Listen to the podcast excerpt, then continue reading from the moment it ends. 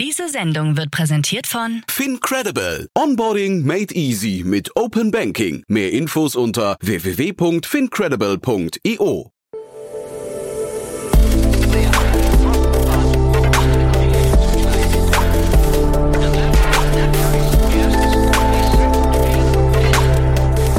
Startup Insider Daily. Interview.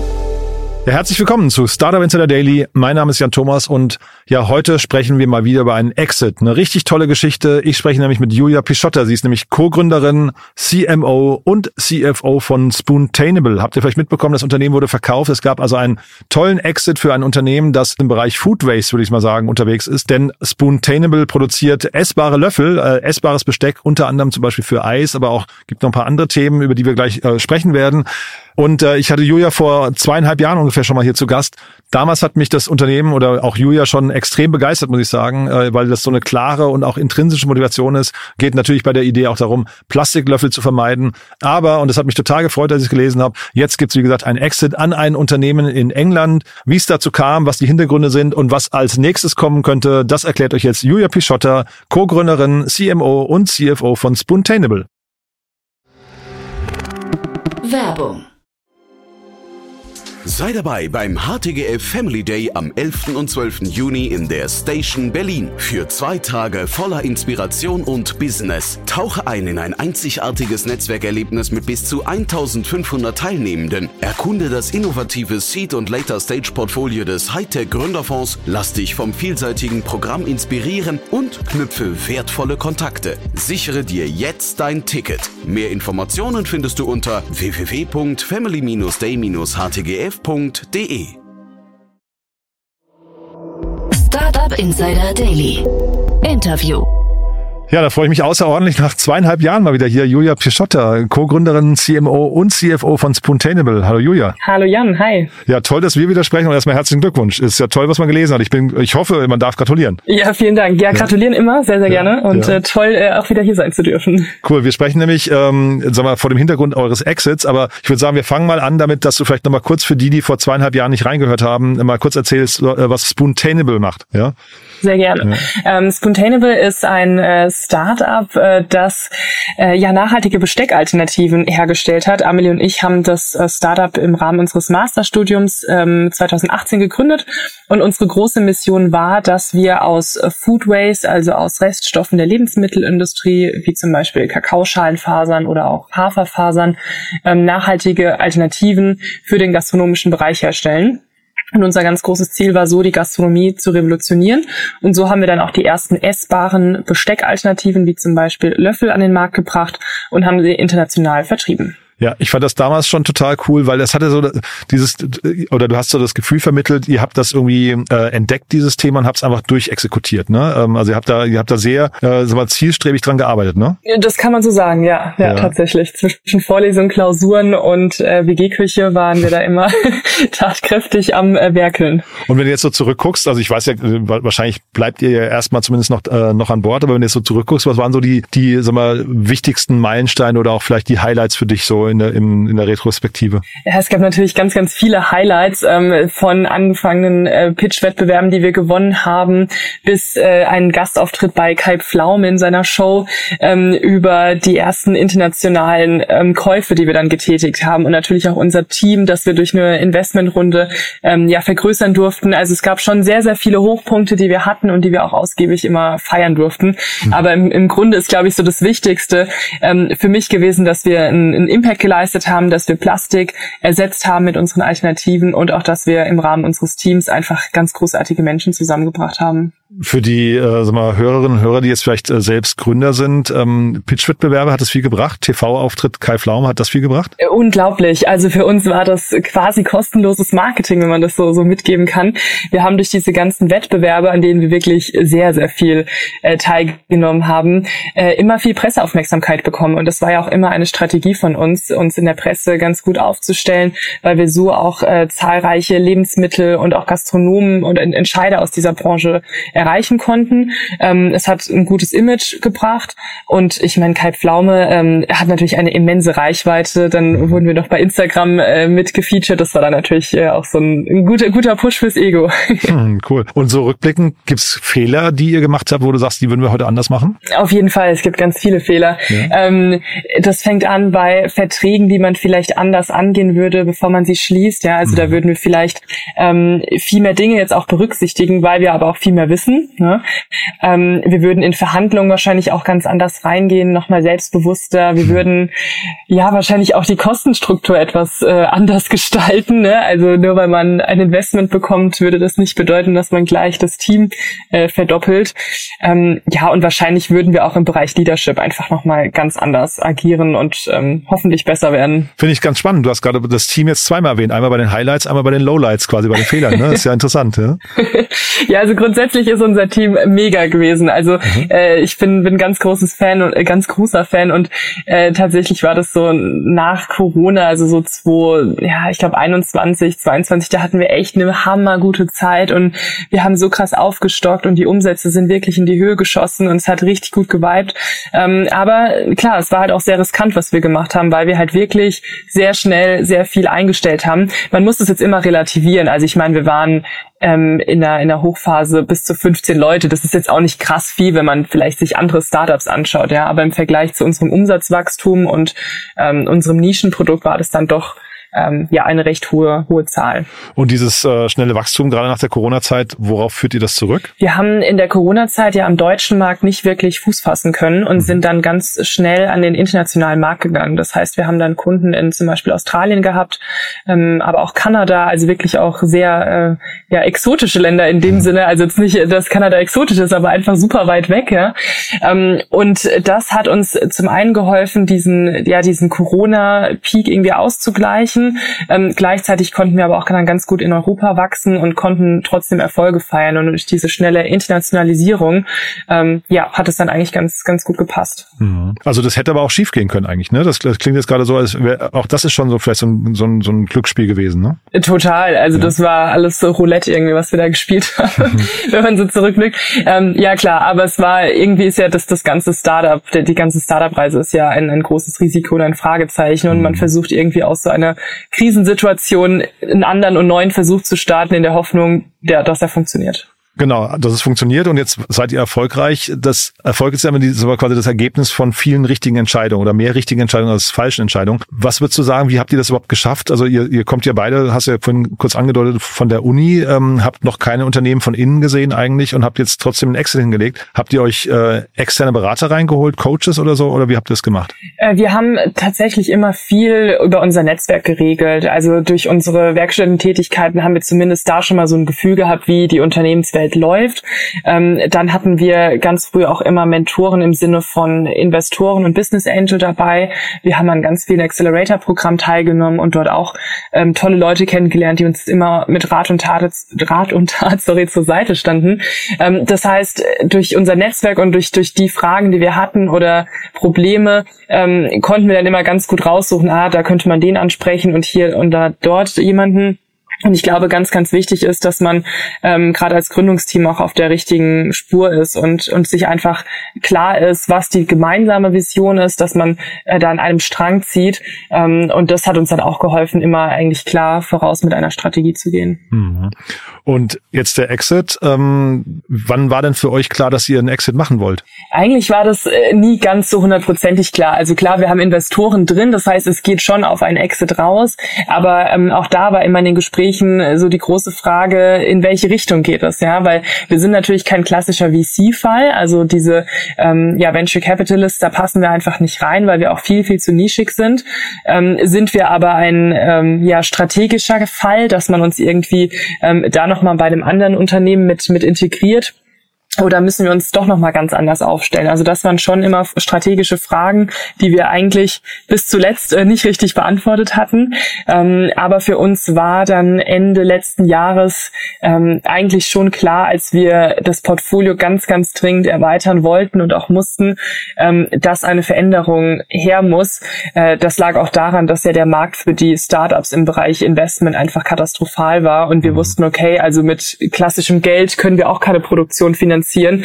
Ähm, das heißt, es muss irgendeine Veränderung geben, dass wir ähm, unsere beiden Ziele verfolgen können. Und jetzt gibt's das Unternehmen Strudels, wenn ich es richtig ausspreche, ne? Mhm. Echo Tableware aus, äh, aus England. Die sind jetzt quasi euer neuer Heimathafen geworden. Wie kam es dazu?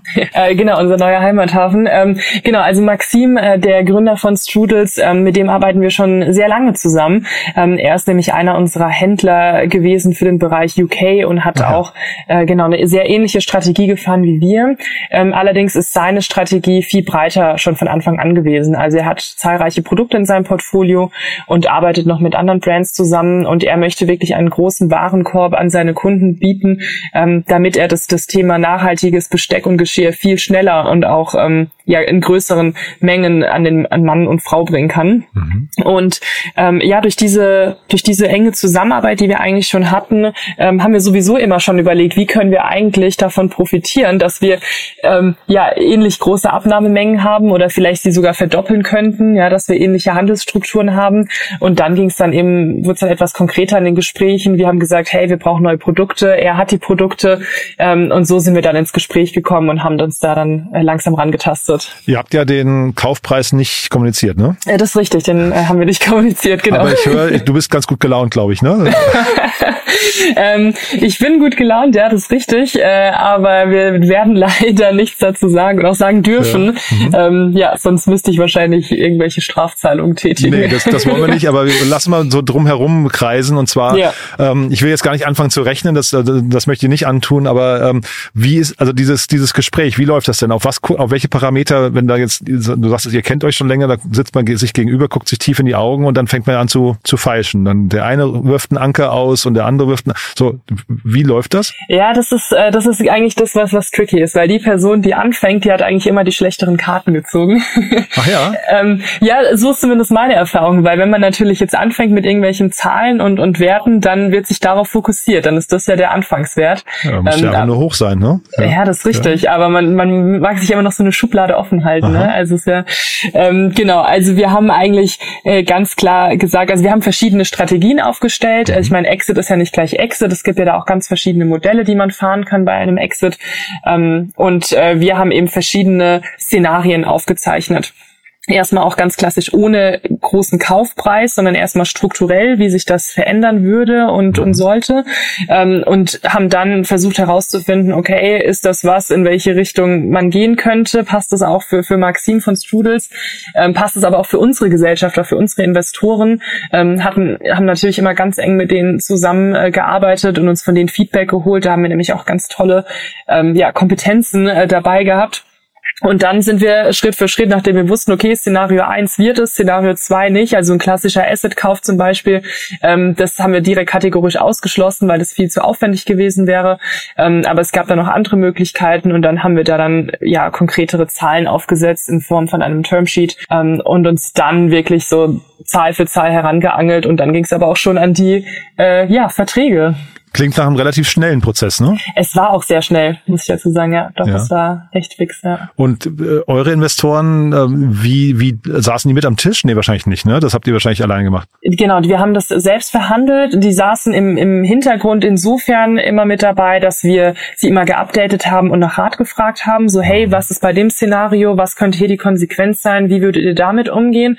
Ähm, man muss aber auch dazu sagen, dass wir einen ähm, Investor im Kreis hatten ähm, oder immer noch haben, der ähm, ja Berater für verschiedene Transaktionen ist, mhm. ähm, also M&A-Berater und er hat uns dann schon auch sehr, sehr intensiv geholfen. Also er war dann tatsächlich auch mal in einem Gespräch dabei, da ging es jetzt nicht um, um Verhandlungen, sondern eher um die Erklärung von verschiedenen Szenarien und Modellen. Mhm.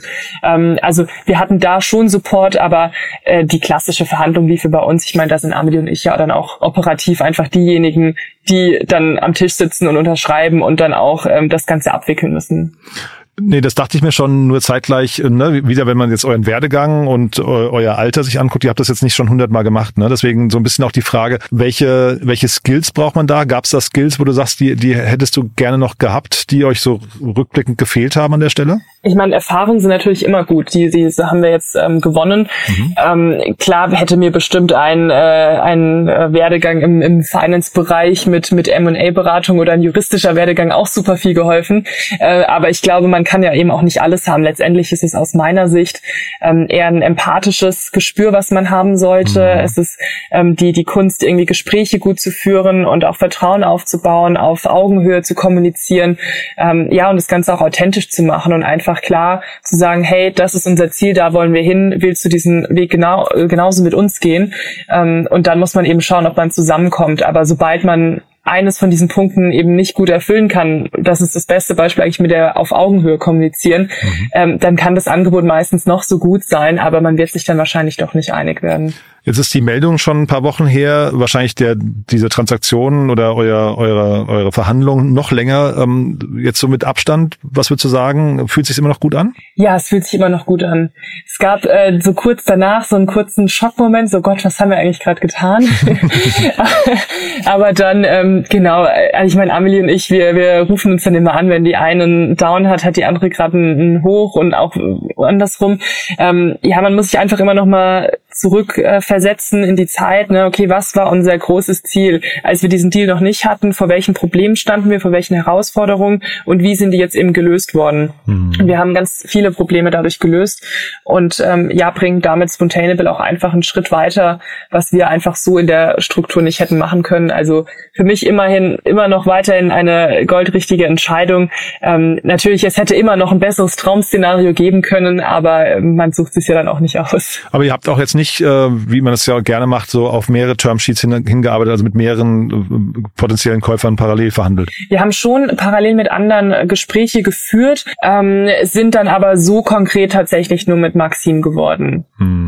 Jetzt habt ihr wahrscheinlich so eine klassische Earnout-Phase, nehme ich mal an. Ne? Du musst jetzt auch nicht im Detail kommentieren, aber also ich gehe mal davon aus, ihr bleibt jetzt ein Momentchen noch an Bord, mal mindestens, ne? Ähm, äh, oder ist das Ganze jetzt quasi komplett entkoppelt von euch? Nee, wir sind jetzt noch bis Ende des Jahres in dieser Übergabephase mit dabei. Äh, operativ ähm, allerdings schon viel, viel weniger. Also da ist Maxim schon, schon sehr stark geonboardet worden. Mhm. Ähm, aber klar, strategisch und auch bei ganz vielen Prozessen unterstützen wir noch und müssen da auch noch ähm, ja beiseite stehen, weil so schnell kann man das auch gar nicht alles immer ähm, erklären und die Prozesse alle ähm, ja übergeben. Und äh, ja, wir werden aber auch weiterhin noch äh, dabei sein. Und zwar als äh, Beirat ähm, mhm. haben wir beide dort noch einen Posten. Das heißt, wir werden strategisch sowieso weiter Studios und Sustainable beraten dürfen. Ich hätte jetzt, also ich finde, es klingt sehr kurz. Ne? Ich hätte gedacht, so eine Earnout-Phase in der Regel, so eine Übergangsphase. Ich kenne es zum Beispiel, Christian Reber hat das, glaube ich, mal erzählt, von, von damals sechs Wunderkinder, als sie das verkauft haben äh, an Microsoft. Da waren es, glaube ich, zwei oder drei Jahre, die er dabei war. Ähm, also ne, deswegen finde ich jetzt so wenige Monate eigentlich schon fast äh, relativ kurz. Kriegt man in, der, in dieser kurzen Phase alles übergeben, auch das Know-how und so weiter? Ja, wir werden sehen. okay. ähm, ja, das Ding ist, dass unser Produkt ja dann in dem Sinne schon viel einfacher ist als jetzt vielleicht eine ähm, komplexere Software. Ähm, letztendlich sind es ja Produkte, ähm, die man haptisch herstellt und dann nur vermarkten muss. Ähm, er, er macht es ja letztendlich auch schon, nur dass es bei uns ja ein neues Produktportfolio ist, was er bei sich integrieren muss.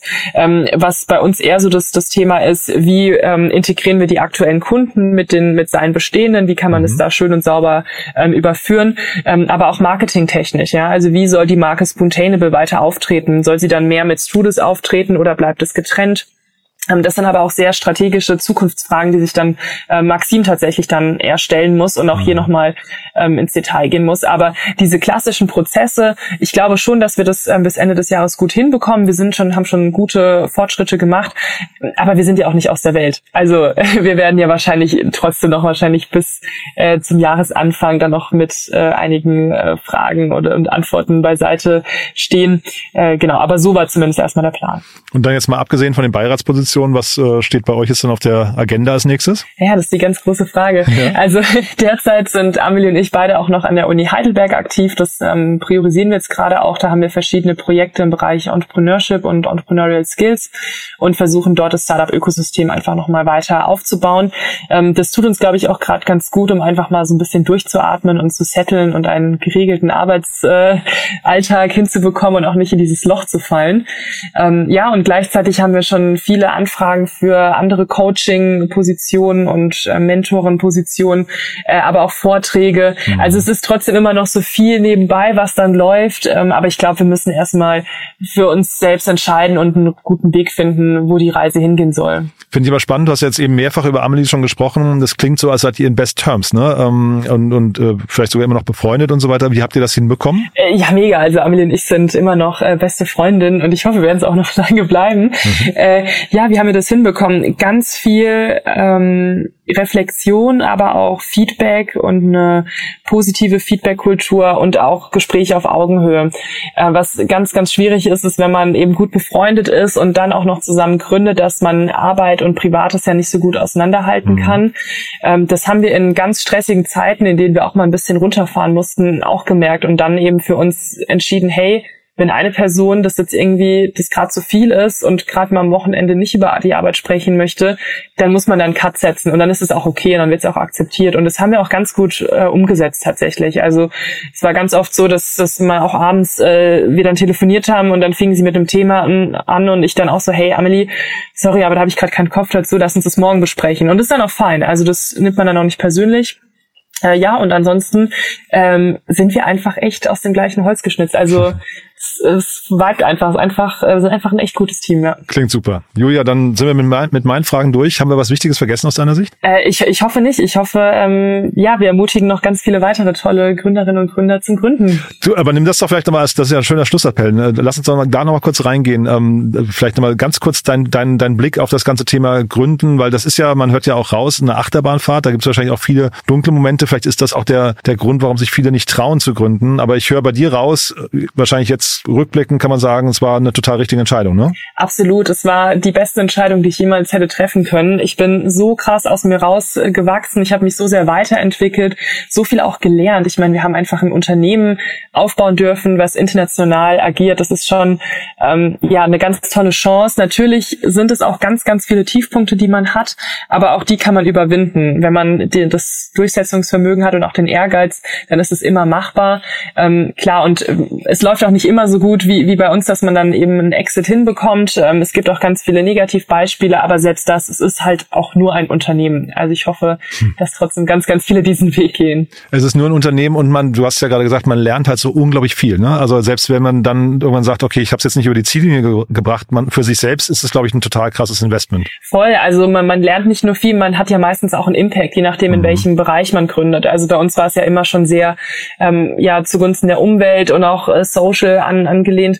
Ähm, das hat uns auch immer sehr, sehr viel gegeben. Und ich meine, man baut auch ein großartiges Netzwerk aus. Also äh, wir haben mit, mit Leuten gesprochen auf, auf C-Level. Ähm, das hätten wir niemals gedacht und uns auch früher nicht zugetraut. Aber es sind halt eben doch auch nur Menschen. Ne? Und das ist, fand ich auch immer sehr, sehr toll. Super, Julia. Dann, ja, ich sag mal, viel Spaß beim Feiern hoffentlich. Ne? Ähm, genießt die Zeit und dann bin ich gespannt, was als nächstes kommt. Erstmal nochmal herzlichen Glückwunsch. Ja? ja, vielen Dank, Jan. Bis cool. ganz bald. Bis dann. Ciao. Ciao.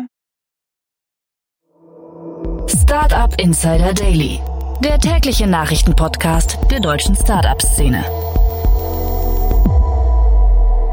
Ja, das war also Julia Pischotta, Co-Gründerin, CMO und CFO von Spoontainable. Ja, ihr habt's gehört, es ist wirklich eine tolle Geschichte.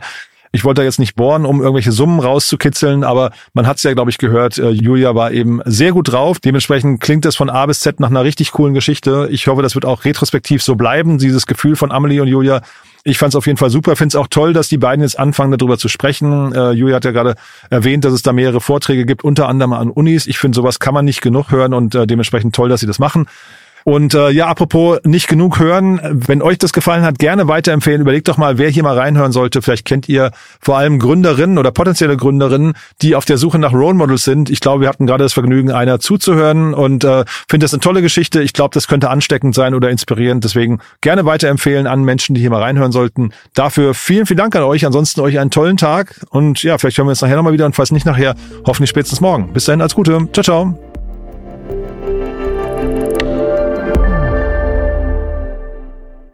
Diese Sendung wurde präsentiert von Fincredible. Onboarding made easy mit Open Banking. Mehr Infos unter www.fincredible.io.